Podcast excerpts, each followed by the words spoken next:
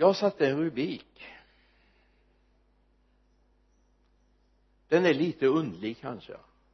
Så jag kanske måste förklara den sen. Vad ser du på? Vad ser du på? Eller ska jag säga så här vad fyller du dig med? Vad fyller du dig med? Ibland finns det förklaringar till att vi är de vi är och gör det vi gör för det kan hända att vi ibland faktiskt fyller oss med det som inte är bra. Som inte är nyttigt för oss. Och då blir det därefter. Fyller oss med bitterhet. Med avoghet. Fyller vi oss med det som erbjuds i tv-soffan i tv-filmer, i dokusåpor och dålig litteratur så blir ju vårt liv därefter. Det blir det. Däremot om vi fyller oss med Jesus umgås med honom, tar tid med honom då klart då kommer livet bli väldigt positivt för oss. Då kommer vi må bra. För den som är med Jesus mår bra. Den som kan slappna av och känna att ja men det är Jesus som gör det. Det är Jesus som verkar i oss. När jag var nybliven bilägare för många år sedan så hände det faktiskt vid ett tillfälle. Jag hade en gammal folkvagn sån här bubbla och var väl lite slarvig när jag kom till en liten bensinstation ute på landet så jag började fylla den med diesel istället för bensin. Och det var väl ingen hit eh, som väl var så kom mackägaren ut och sa men ska du verkligen ha diesel i den där? Jag hade inte ens lärt mig att det luktade olika om det var diesel eller bensin. Lite nervös och kanske en av de första gångerna som jag tankade man fick lyfta upp det fram i bagaget låg ju fram på de där och så fick man öppna och så fylla på. Resultatet blev att bilen gick väldigt dåligt en period. Rätt många mil så hackade den och ville inte tända nu kan jag säga att det hade varit sämre om det varit tvärtom att fylla bensin på en dieselbil. Det hade inte varit bra alls då kunde det ha blivit en total renovering av motorn. Men eh, i den här ordningen gick det. Ibland är det så att vi fyller oss faktiskt med saker som gör att vi mår dåligt. Motorn hackar om du förstår bilden. Livet är inte riktigt så bra och du mår inte så gott. Och ibland kanske vi bör titta på lite grann vad har vi fyllt oss med. Vad är det vi sysslar med? Paulus säger i Kolosserbrevets första kapitel verserna 9 och 10 från den dag vi hörde om det har vi därför inte upphört att be för er.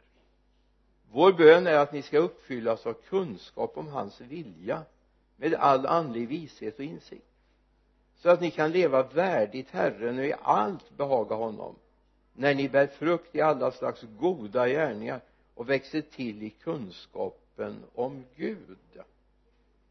Det är den bön som Paulus hade för församlingen i Kolossen 1, 9, 10 ni funderar.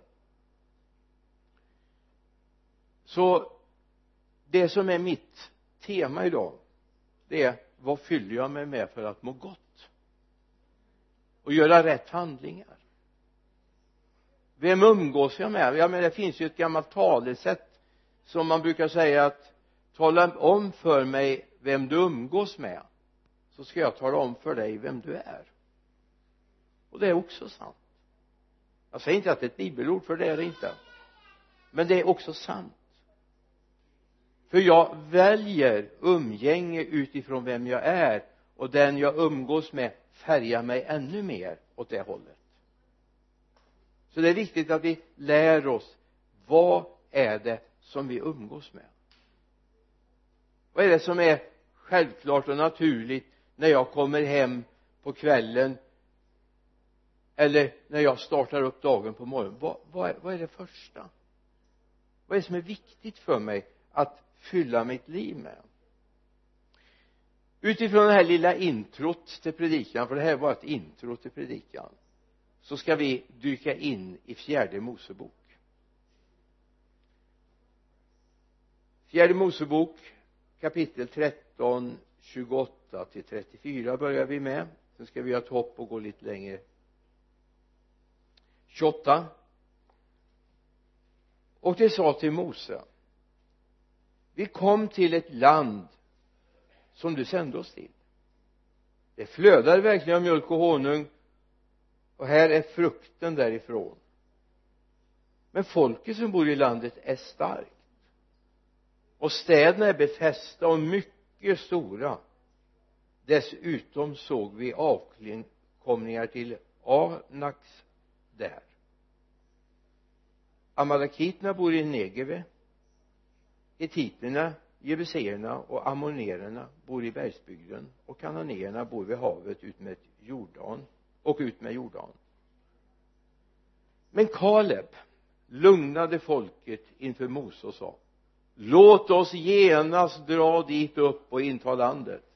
Sannerligen vi kan göra det. Men de män som hade gått upp med honom sa vi kan inte dra upp mot det folk detta folk ty de är för starka för oss och inför Israels barn talade de illa om det land som de hade bespejat och sa det är ett land som vi har varit eh, vandrat igenom och bespejat är ett land som förtär sina inbyggare. Och allt folk som vi såg där var resiga män. Vi såg också jättarna där Anaks barn kom från, jätte, kom från jättestammen och vi var som gräshoppor i deras ögon. Och så var vi också i, äh, i våra egna ögon så var vi också i deras ögon. Vi går till fjortonde kapitlet vers 5 och 9 då föll Mose och Aron ner på sina ansikten inför hela den samlade menigheten av Israels barn och Josua, Nuns son och Kaleb Jefenus son som var med bland dem som hade besvärat landet rev sönder sina kläder och sa till hela Israels mening det land som vi har vandrat igenom och bespejat är ett mycket mycket gott land. Om Herren har behag till oss skall han föra oss in i det landet och ge det åt oss. Ett land som flödar av mjölk och honung men var inte upproriska mot Herren och frukta inte för folket i landet för det ska bli som en mumsbit för oss. Deras beskydd har vikt ifrån dem men Herren är med oss. Frukta inte för dem. Två bilder av samma sak. De var tolv män som hade fått uppdrag att gå in och bespeja landet. Så det var en ur varje stam. Och eh, de finns uppräknade tidigare i sammanhanget.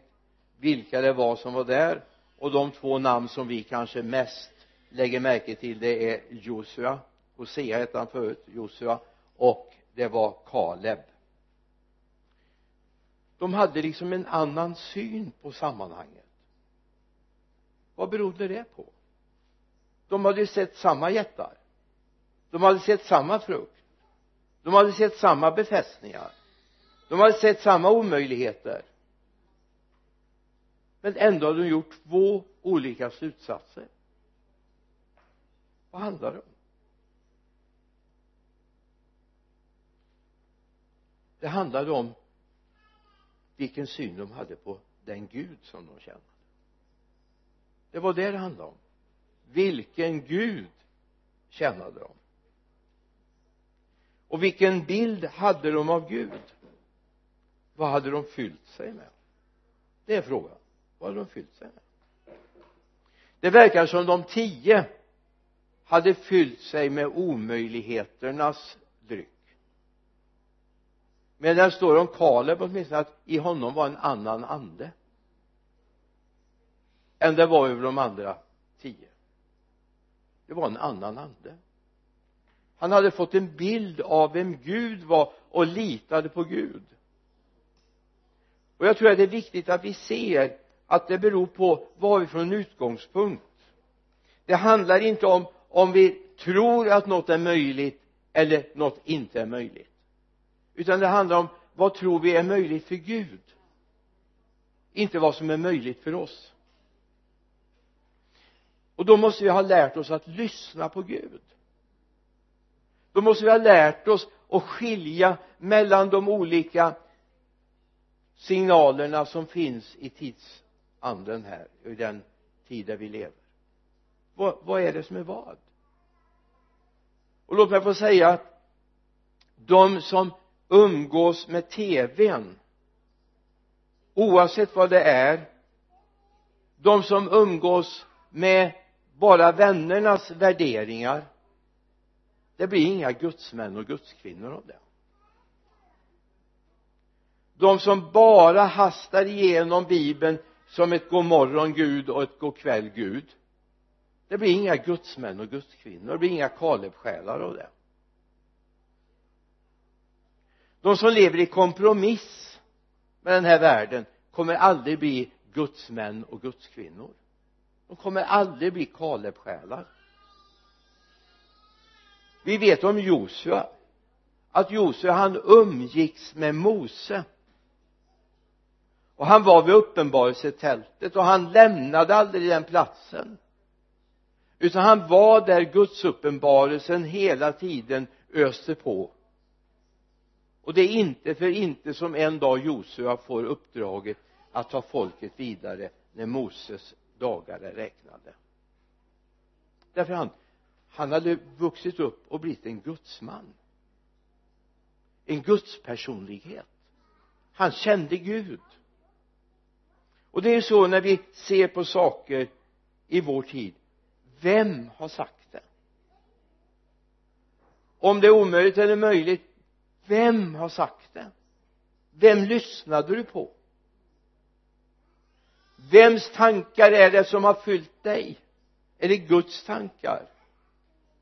Eller är det omöjligheternas tankar de världsliga tankarna som har fyllt ditt hjärta? Det gäller nya lokaler, det gäller väckelse, församlingstillväxt och så vidare. Det handlar om det. Vem har sagt det? Vems ord är det jag litar på? Vad står jag på i mitt andliga liv?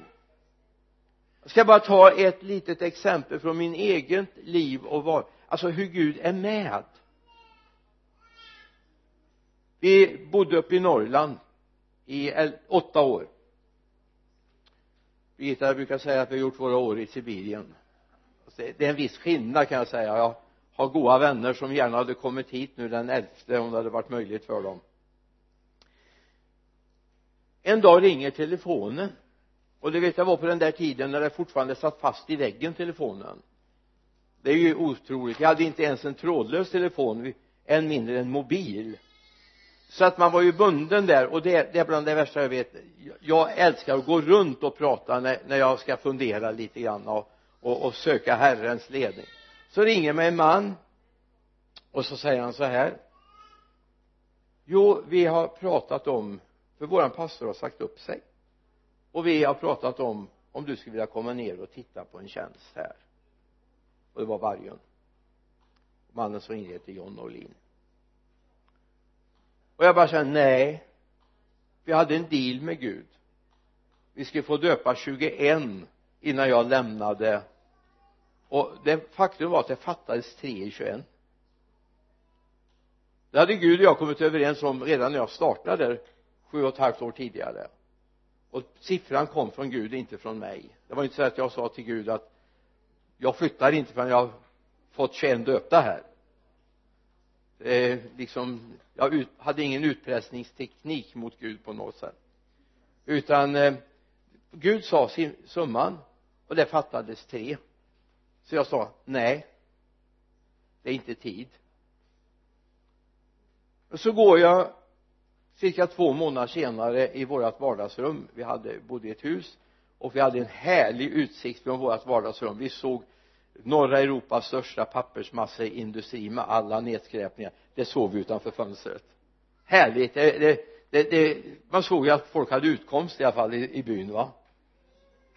Det jäste ner i vattnet av allt timmer som låg där och barken som ruttnade och ja det, det var det var en, en märklig miljö. Där gick jag i vardagsrummet och tittade ut. Och då säger Gud till mig så här nu är det klart. Vad är klart? Ja, det är klart nu. Så nästa gång de ringer så ska du säga ja vi åker ner och tittar på tjänsten. Vad då klart? Det fattas ju fortfarande tre. Det tar bara en halvtimme så ringer telefonen igen. Och då är det John Norlin igen som ringer. Eftersom Gud då hade sagt att det är klart så var jag ju tvungen också att säga att det är klart. Fast i, alltså i förståndsmässigt var det ju inte klart. Den helgen fick jag tre dopanmälningar. Det här var måndagen eller tisdagen någon gång. Fick jag tre dopanmälningar. Då var ju summan 21 alltså sån är Gud. Han sa till mig att det var klart jag visste ju rent eh, matematiskt att det inte var klart. Jag, jag kunde också räkna. Det är en viss skillnad på 18 och 21 eller hur? Det är det också för dig va? Det, det var det för mig med. Och någon, någon vecka senare fick jag döpa de här tre. Tre tjejer som döptes i den dopförrättningen. Gud vet vad han gör. Och det, det är det det handlar om. Vem lyssnar jag på? Vem lyssnar jag på? Vem är det som har sagt att det är möjligt och det är omöjligt? Vem har sagt det? Är det ditt förstånd eller är det Gud? Jag vill inte klanka ner på ditt förstånd på något sätt men jag hävdar ändå att Guds förstånd är bättre än mitt förstånd och ditt förstånd. Han rör sig liksom i en annan division än du och jag det är elitseriens elitseries elitserie. Där rör han sig. Och det är viktigt att vi ser det här. Det är skillnad på vad som vi fyller oss med. Och som gör det möjligt för våra tankar att tänka. För vi vill inte bara drömma. Vi vill se det realiserat, eller hur? Drömmar kan vi göra om mycket. Men det är inte alla drömmar som kommer från Gud och vi måste lära oss att skilja på våra drömmar och det Gud ger oss. Det är en väldig skillnad. Det är inte så här att Gud säger att alla dina drömmar ska han förverkliga. Men det som kommer från honom ska han förverkliga. Men jag är sådär, har oerhört mycket drömmar och en del skulle kalla det för fantasier andra skulle kalla det för att jag är en livlig in, ut, eh, inlevelseförmåga men det är skillnad på varifrån har jag fått det? Gud och jag hade en vecka tillsammans på ett alldeles speciellt sätt i början på 2015 alltså det var den tuffaste tiden vi haft i Lidköping någonsin. Det var årsskiftet 2014-2015 och sen i stort sett hela 2015 men då säger Gud jag ska inte det här sparar jag för Lidköpingsborna att berätta men Gud hade tre saker han sa till mig om arbetet i Lidköping. Tre saker. Så Gud sa kör på. Stå fast. Det är jag som är med er. Och jag menar jag diskuterade med Gud och sa att ja men räcker inte 14 år? Räcker inte 15 år? Måste vi köra ett år till? Då sa Gud någonting som är väldigt viktigt för oss att ha för. Det är jag som står för tiden. Det är jag som står för tiden. Det är inte upp till dig. Jag vet vad jag gör. Det är inte alltid rätt att höra det va? För helst ville vi att allting skulle ha hänt i förrgår, eller hur? Men så är inte Gud. Gud har en annan timing. När vi tittar på, tillbaka på de här första månader på det här året så ser vi att några av de saker Gud sa det finns ytterligare en sak men några av de sakerna Gud sa då börjar vi se förverkligade nu. Jag fick dela det här med några syskon i, i Lidköping häromdagen. Den tredje saken har jag inte kunnat lyfta än. Men två av de tre börjar vi se hända nu vem är det som sa vad? Vem sa vad? Vi har ju mött människor som har sagt att vi ska lägga ner. Som vi tar kyrkan ifrån. Det finns människor ifrån Vänersborgshorisonten som har sagt att det är lika bra ni lägger ner det där arbetet. Men det var inte Guds tanke. Och det här är så viktigt att vi lär oss. Vem har sagt vad? Vems röst var det jag hörde? Alla mina drömmar är inte Guds tankar. Det är jag medveten om. Sen kan jag inte låta bli att jag ber om det ibland. Och så vet jag att den gången jag ber om det som är hans tankar så har jag en helt annat gensvar i, i himlen. Så vad är det som formar mina tankar? Är det så att jag ibland förlåt bilden då. Har tankat fel. Så att din andliga motor hackar lite grann. Fundera. Hur är det med din gudsrelation? Går du tillsammans med honom? Så att du känner att det är hans tankar som fyller mig. Jag är alltid där Gud vill att jag ska vara. Jag, jag påstår inte att jag är det jag påstår absolut inte att jag är det men det är min längtan. Det är min längtan. Och jag har lärt mig att jag kan skilja mellan det och det ibland. Men så får jag brottas med mig själv ibland. Jag vill springa före Gud ibland och jag vill springa efter Gud ibland. Och jag har ständigt en bön. Gud hjälp mig att leva i takt med dig. Det kan ju hända att ibland så har vi tankat fel och då kanske det blir så att jag får in fel saker i mitt liv.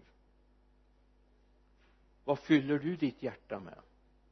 Vad fyller du dina tankar med? En sak kan jag säga som är kännetecknande för när Gud talar. Det är alltid det är fridens tankar.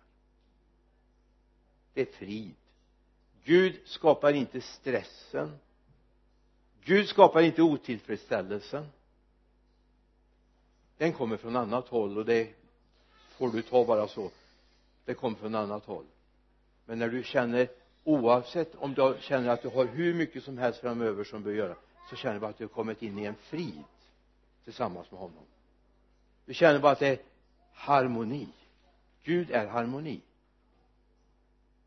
För det står att vår Gud är aj rene vår Gud är aj rene och det betyder vår Gud är ordningens Gud. Han är fridens Gud han har inget med ofärd att göra. Han ger oss inte den frid som hör den här världen till utan den frid som hör honom till. Gud hjälp oss att vara där.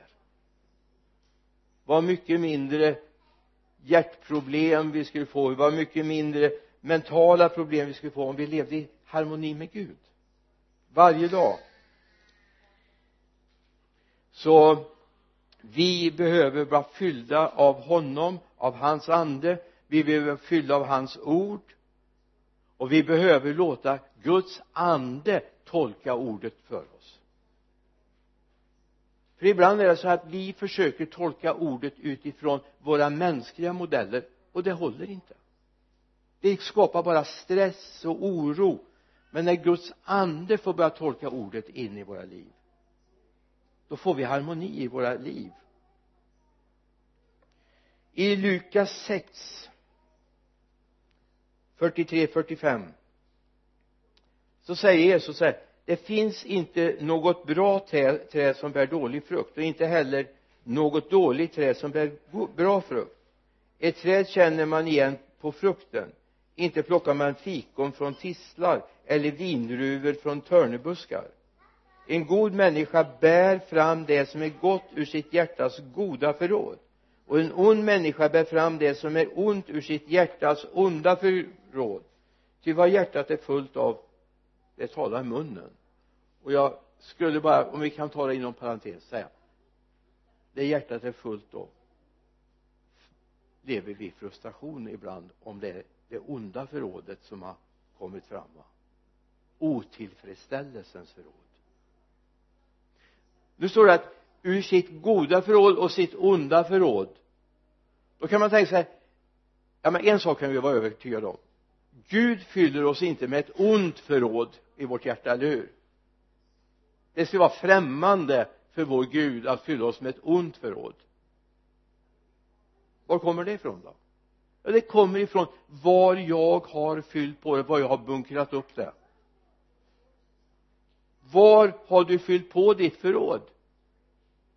Ja är det i tv-soffan då får du problem är det i dina egna drömmars värld som är inte underställda honom då får du också problem.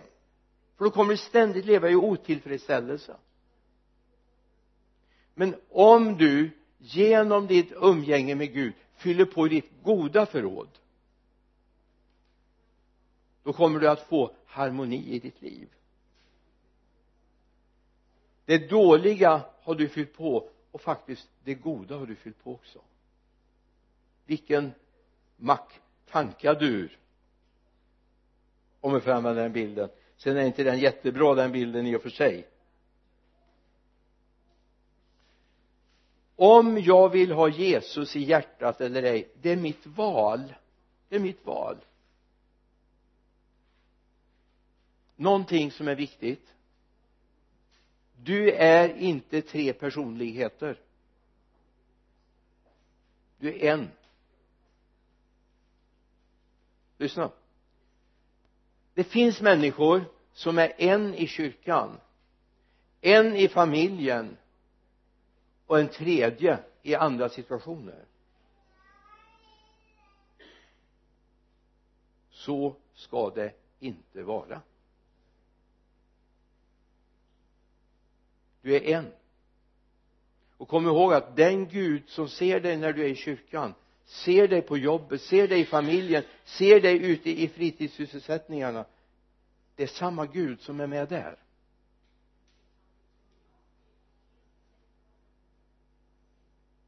Det är en person. De som är en person i kyrkan en annan person hemma och en tredje när man är i andra miljöer de personerna har problem för då är de inte de de är i kyrkan. Då är det en falsk bild. Det kallas för ögonkänneri.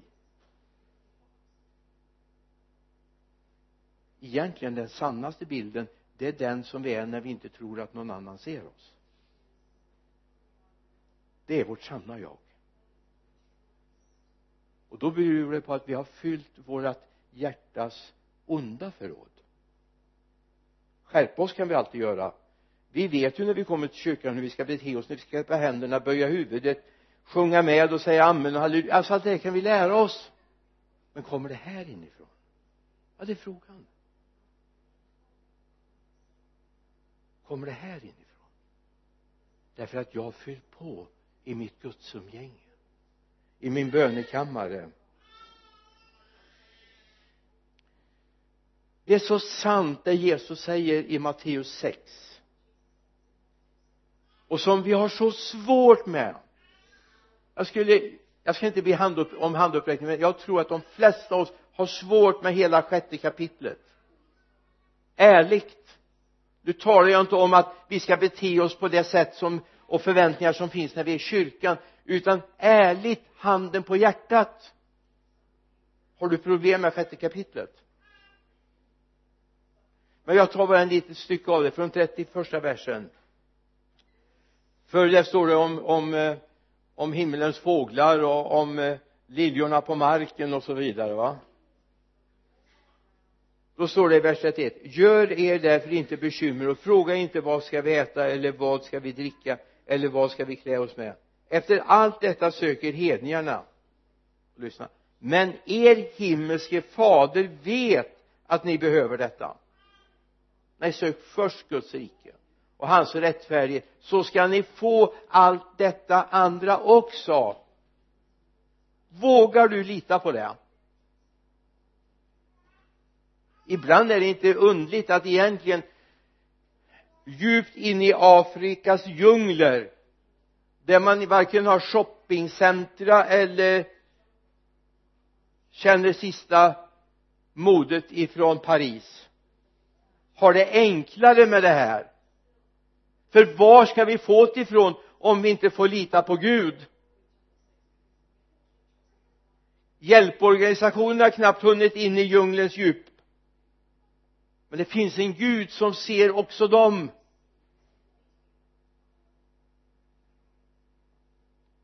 Ibland är det så att vi har fått det för bra. Jag är tacksam för att vi har det bra. Självklart. Men ibland är det så att vi har bytt ut vårat bra mot Gud eller i, tvärtom. Vi har bytt ut vår Gud mot att ha det bra. Sök först Guds rike och hans rättfärdighet. Både riket och rättfärdigheten. Så ska vi få allt det här andra också. Vad är det här andra? Jo det här är det här som har med mat och kläder och omsorg och se att Gud faktiskt bryr sig om de här liljorna eller gräset som står på marken och idag står på marken och imorgon kastas i ugnen. Och det är inte ens var de klädda som Salomo i all sin härlighet eller Salomo var inte ens klädd som dem. Skulle inte han då som är så mycket större bry sig om er? Visst gör han det? Låt honom bry sig om dig lite granna. Låt honom få ha lite omsorg om dig. Var inte som ett trotsigt barn som säger jag kan själv ge Gud chansen. Våga lita på honom.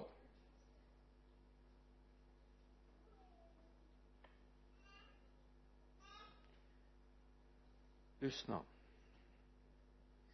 Det här experimentet ska vi inte göra, jag lovar. Jag är rädd om de gitarrer vi har här. Men en gitarr med en hel klangbotten låter bättre än en sprucken gitarr. Det finns mycket spruckna gitarrer som Gud vill hela. Det finns mycket sprucket i många människors liv. Gud vill hela det. Så att du blir en hel lovsjungande människa inför Gud. Därför du har börjat lita på honom. Du har börjat tro att han faktiskt har omsorg om dig. Du börjar tro på att Gud faktiskt kan det som inte du kan. Gud kan göra mirakel, det kan inte du.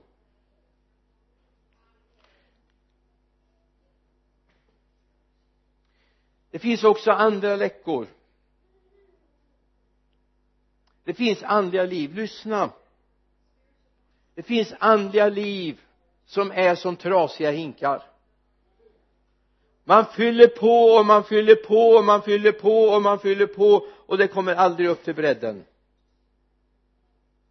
Och skulle man ha en sån hink och försöka släcka en brand med eller fylla på en vattenreservoar för att eh, vattna djuren till exempel då får man springa fort så att inte det hinner rinna ut alltihop innan man kommer dit det finns många kristna. De hinner bara 15 minuter från gudstjänsten så är det andliga borta. Då är det din personlighet som är trasig. Din andliga personlighet.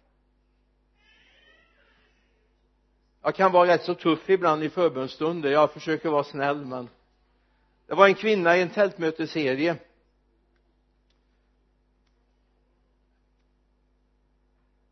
hon eh, kom fram till bönetältet varenda kväll. Varenda kväll kom hon fram. Och det var samma problem. Jag måste få ett möte med Gud för det är så torrt. Jag måste få ett möte med Gud för det är så torrt. Jag måste få ett möte med Gud och det är så torrt. Och när vi hållit på 14 dagar i fältmötesserien vi är framme vid de sista kvällarna så sa jag när hon kom fram och hon böjde knä där inne i bönetältet och sa jag sitt upp nu ska vi inte be. Nu ska vi prata. Och så ställde jag en mycket rak fråga på hur har du det med ditt andaktsliv hemma? Hur är det med ditt böneliv och ditt bibelläsande? Och det var som att peta hål på en ballong. Det pyste ut direkt. Eller en valbull kanske snarare. Det var inte bra alls det var inte bra alls. Då sa jag till henne innan nästa kväll så gör upp med Gud hur du ska ha det med ditt bibelläsande. Hur du ska ha det med dina bönestunder. Så att det inte bara blir godnatt Gud och god morgon Gud och, och, och hej då Gud för nu springer jag till jobbet jag har så bråttom. Utan att hon avsatte tid. Jag menar en del av oss är morgonpigga eller en del av er är morgonpigga så att säga och en del av oss är inte så morgonpigga. Är mer kvällspigga? Jag menar Gud är inte känslig för om du tar tid med honom klockan 06.30 på morgonen eller 05.30 eller du tar det klockan 22 på kvällen. Bara du tar din tid med honom. Och att du kanske till och med avsätter en stund av din lunch för att umgås med honom. Det viktigaste är att du avsätter tid alltså när vårat andaktsliv blir sånt så vi i stort sett bara hinner be våra egna böner och utgjuta våra egna behov och sen stänger vi av och så springer vi. Men tänk om du skulle ringa en god vän och du bara hasplar ur dig allt vad du behöver och allt vad du vill ha och allt och sen lägger du på och din gode vän hinner aldrig säga någonting till dig. Inte ens ge ett gott råd. Ta tid så Gud också får ta. För bön är inte monolog det är dialog.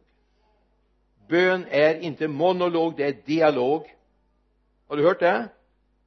Bön är dialog.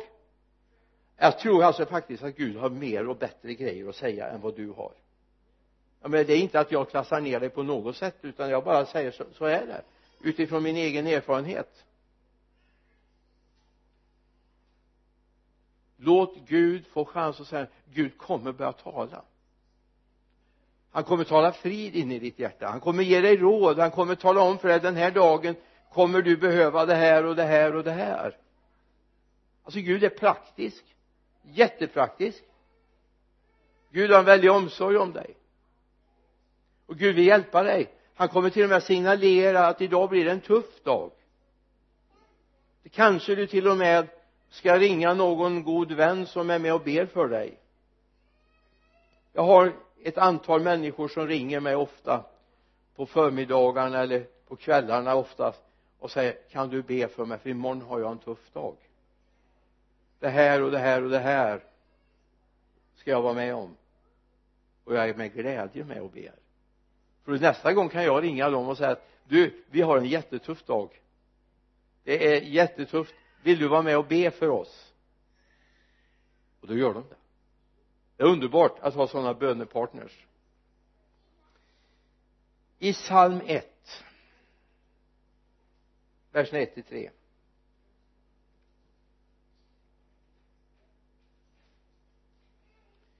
salig det är vers 1 till 3 förlåt mig salig är den som inte följer de ogudaktigas råd och inte går på syndares väg och inte eller sitter bland bespottare utan har sin glädje i Herrens undervisning och begrundar hans ord dag och natt. Han är som ett träd planterat vid vattenbäckar vilket bär sin frukt i rätt tid och vars blad inte vissnar. Allt vad han gör lyckas väl. Jag ska läsa första versen också i den nya översättningen den som vi kommer att gå över till om en tid här.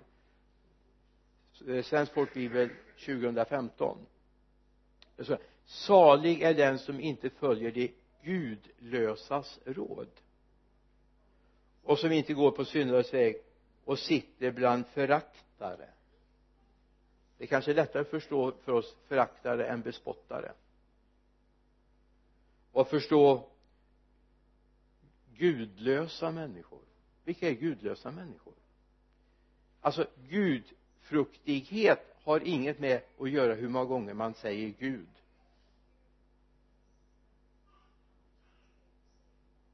Det är inte så hur många gånger jag kan uttala namnet Gud. Även om jag säger det med respekt. Utan en gudlös människa är en människa som inte låter sig påverkas och styras av Gud. Han är gudlös. Det är inte munnen utan det är livet det handlar om. En gudlös är en som inte påverkas av Gud. Som inte fylls av hans kärlek. Som inte fylls av hans glädje.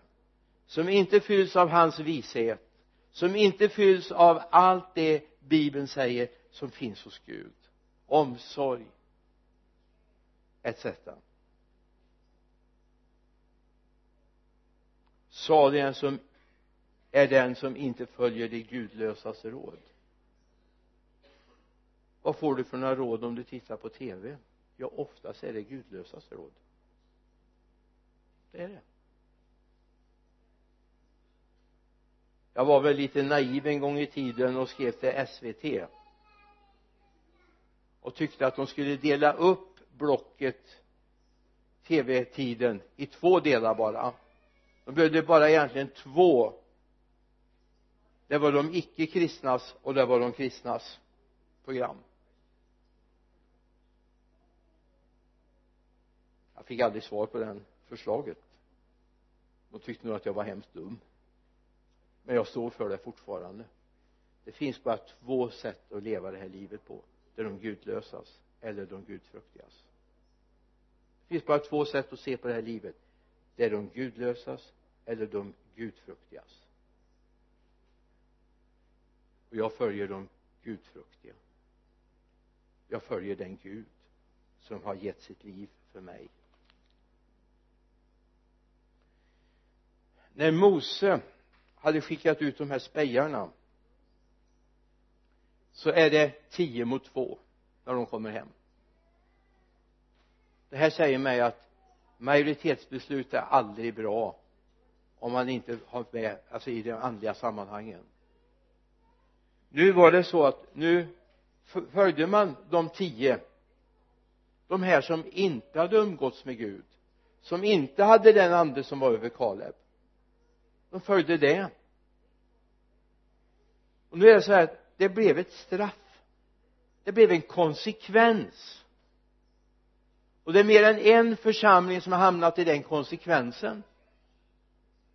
Därför man har röstat efter vad människor tycker. Man har inte tagit bönetid man har inte frågat Gud. Det här fick den konsekvensen för det första en hel generation dog i öknen en hel generation dog i öknen. Det var inte få människor. Och man fick 40 års straffarbete från Gud. 40 års straffarbete. Ungefär lite knappt 40 år från det man tar det här beslutet. Och det Gud blev oerhört besviken på dem därför han hade bevisat så mycket av sin omsorg och sin kärlek mot detta folk ändå vågar de inte ta den här utmaningen.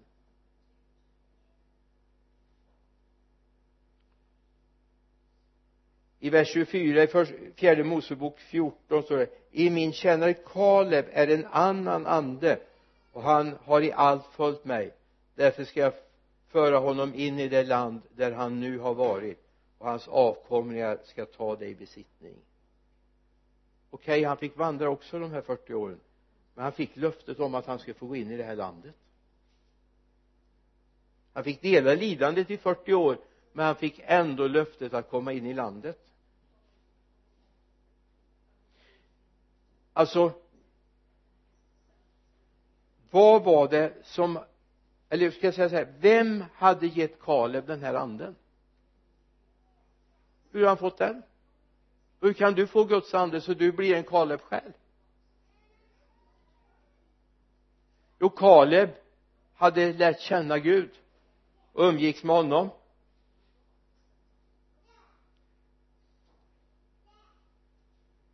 Han hade lärt sig lyssna på Gud. Du skulle kunna läsa hela fjortonde kapitlet fjärde Mosebok ska du se. Han hade lärt sig lyssna på Gud. Har du lärt dig lyssna på Gud. Uttalar du dig av Guds vägnar eller uttalar du bara ifrån ditt egna tankar. Det här är, det är så oerhört viktigt för nu rör vi oss på andliga plan. Det handlar om en evighet. Det handlar inte om några år här. Vi sätter en evighet. Det är inte 40 år vi pratar om. Vi talar om evigheters evigheter. Och det handlar ju inte bara om dig det handlar om en hel generation.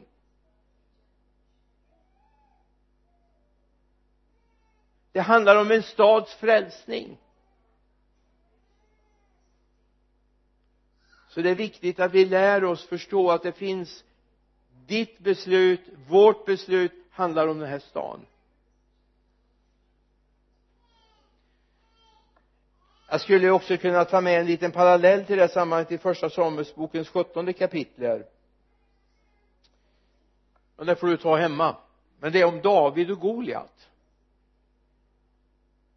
här står en hel här och bävar för en enda man.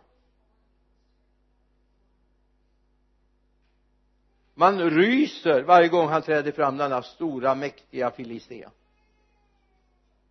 vi har sammanhanget i sjuttonde kapitlet. Sen är det viktigt att ha med dig det kommer en David yngste grabben i gänget. De stora bröderna de är med och slåss och de darrar men det finns en hemlighet med David som de flesta missar i den här texten. Och det är att om du läser sextonde kapitlet vad händer i sextonde kapitlet? I första Samuelsboken. Vad händer i sextonde kapitlet? Jo Gud talar om för Samuel att nu är jag less på Saul. Han kan inte få vara kung längre. Så nu ska du gå till Betlehemiten och så ska du smörja en ny kung.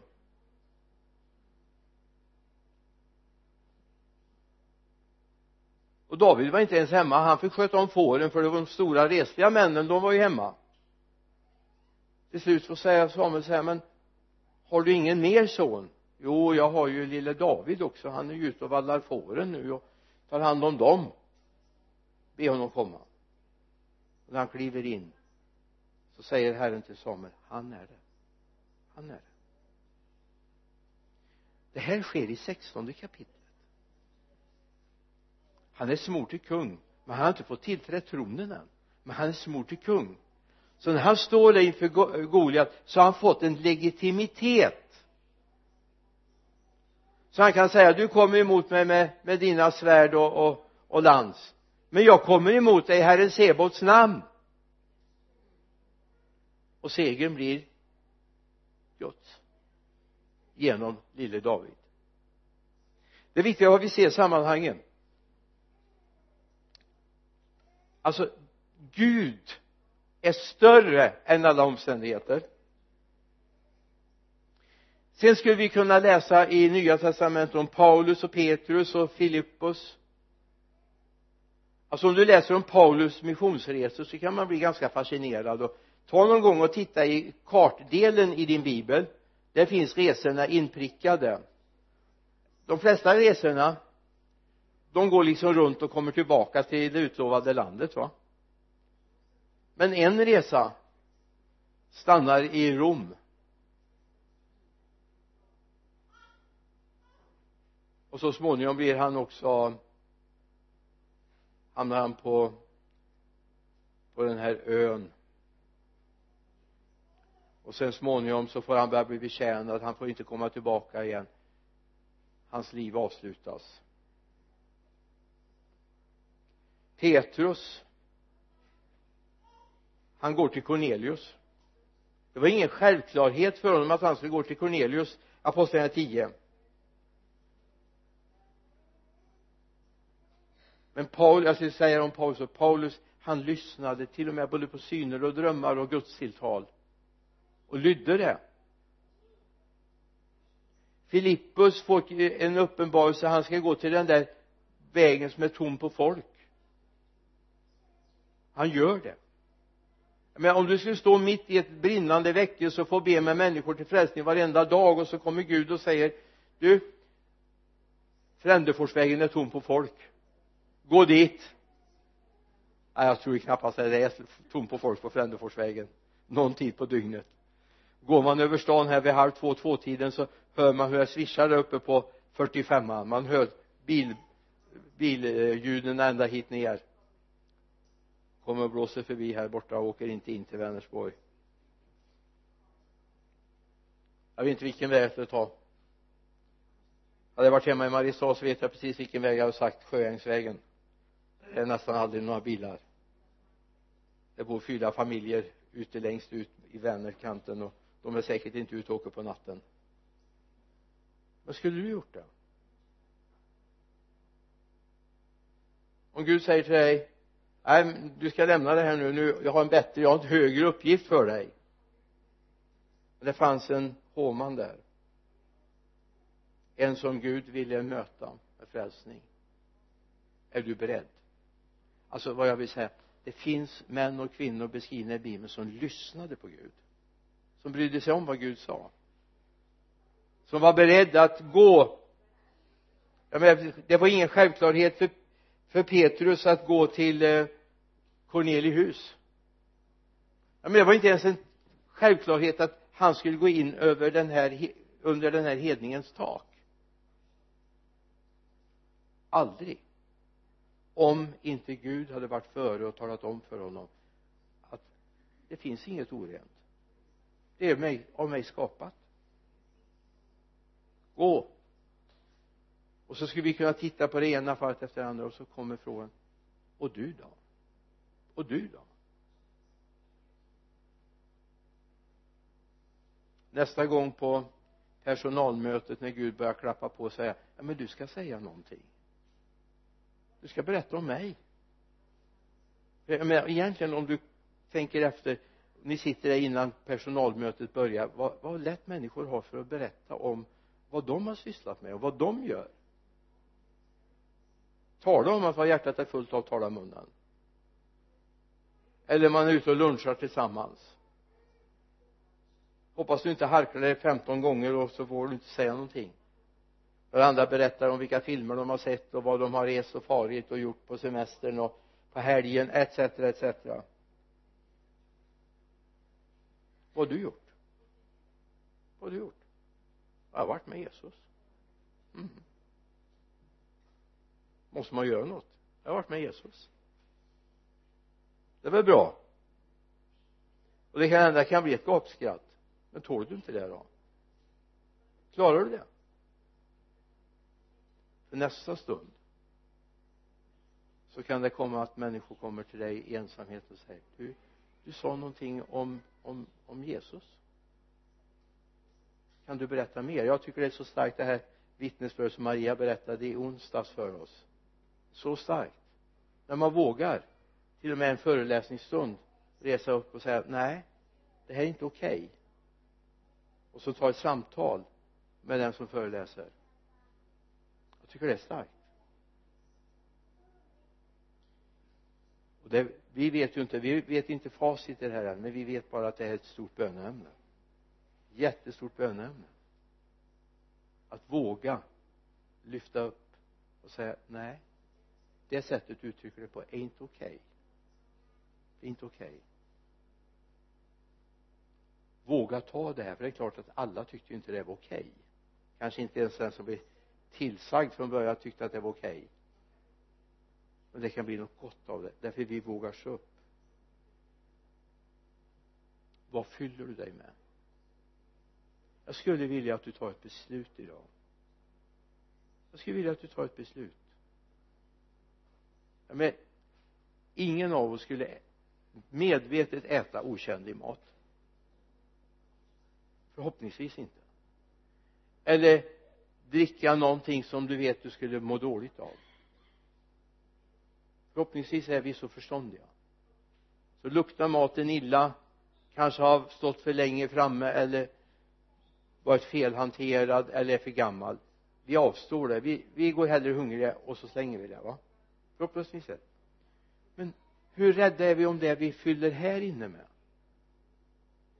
Vad är det hur rädda är vi om det som går in genom våra öron och in genom våra ögon? Hur rädda är vi om det? Gud vill använda dig. Gud vill att du ska lyssna på honom och gå med honom. Gud älskar dig och han vill bevisa det. Galaterbrevet 5 det är sista bibelordet jag lovar. 16 till 18 och vers 25 vad jag vill säga är detta vandra i ande så kommer ni inte att göra vad köttet begär. Ty köttet söker det som är mot anden och anden söker det som är mot köttet. De två strider mot varandra för att hindra er att göra det ni vill. Men om ni leds av anden står ni inte under lagen. Vers 25 om vi har liv genom anden låt oss då även följa anden. På en gång ska jag bara säga köttet det är den gamla naturen. Den ofrälsta delen av dig som behöver bli överlåten till Jesus va köttet är det som rör sig i den här tiden. Det står om köttets begär också här emellan sen va och så står det om andens frukt. Låt oss följa anden. Gud vill använda dig. Hoppas att det kan landa någonting i ditt hjärta. Men jag har en längtan. Att du ska våga lyssna in och gå med Gud att du ska våga fylla dig med det som hör, den här, hör Gud till. Ibland är det så faktiskt att vi får avstå.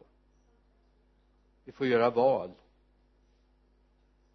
Vi får göra val. Mitt liv har varit fullt av val. Jag har alltid valt Gud jag vill gå med dig. Det är inte alltid jag har fattat det. Det är inte alltid jag har gjort rätt. Men det finns en längtan därför jag, jag vill med mitt liv tjäna honom och inget annat. Vi ber. Jesus låt det här få landa i våra hjärtan far. Herre hjälp oss att vi inte fyller oss med det som bryter ner vårt inre liv. Jesus jag ber dig. Herre låt oss inte Herre söka tom ära utan Herre vi vill förhärliga dig med våra liv. Jag ber om det i Jesu namn. Amen. Amen. Amen. Amen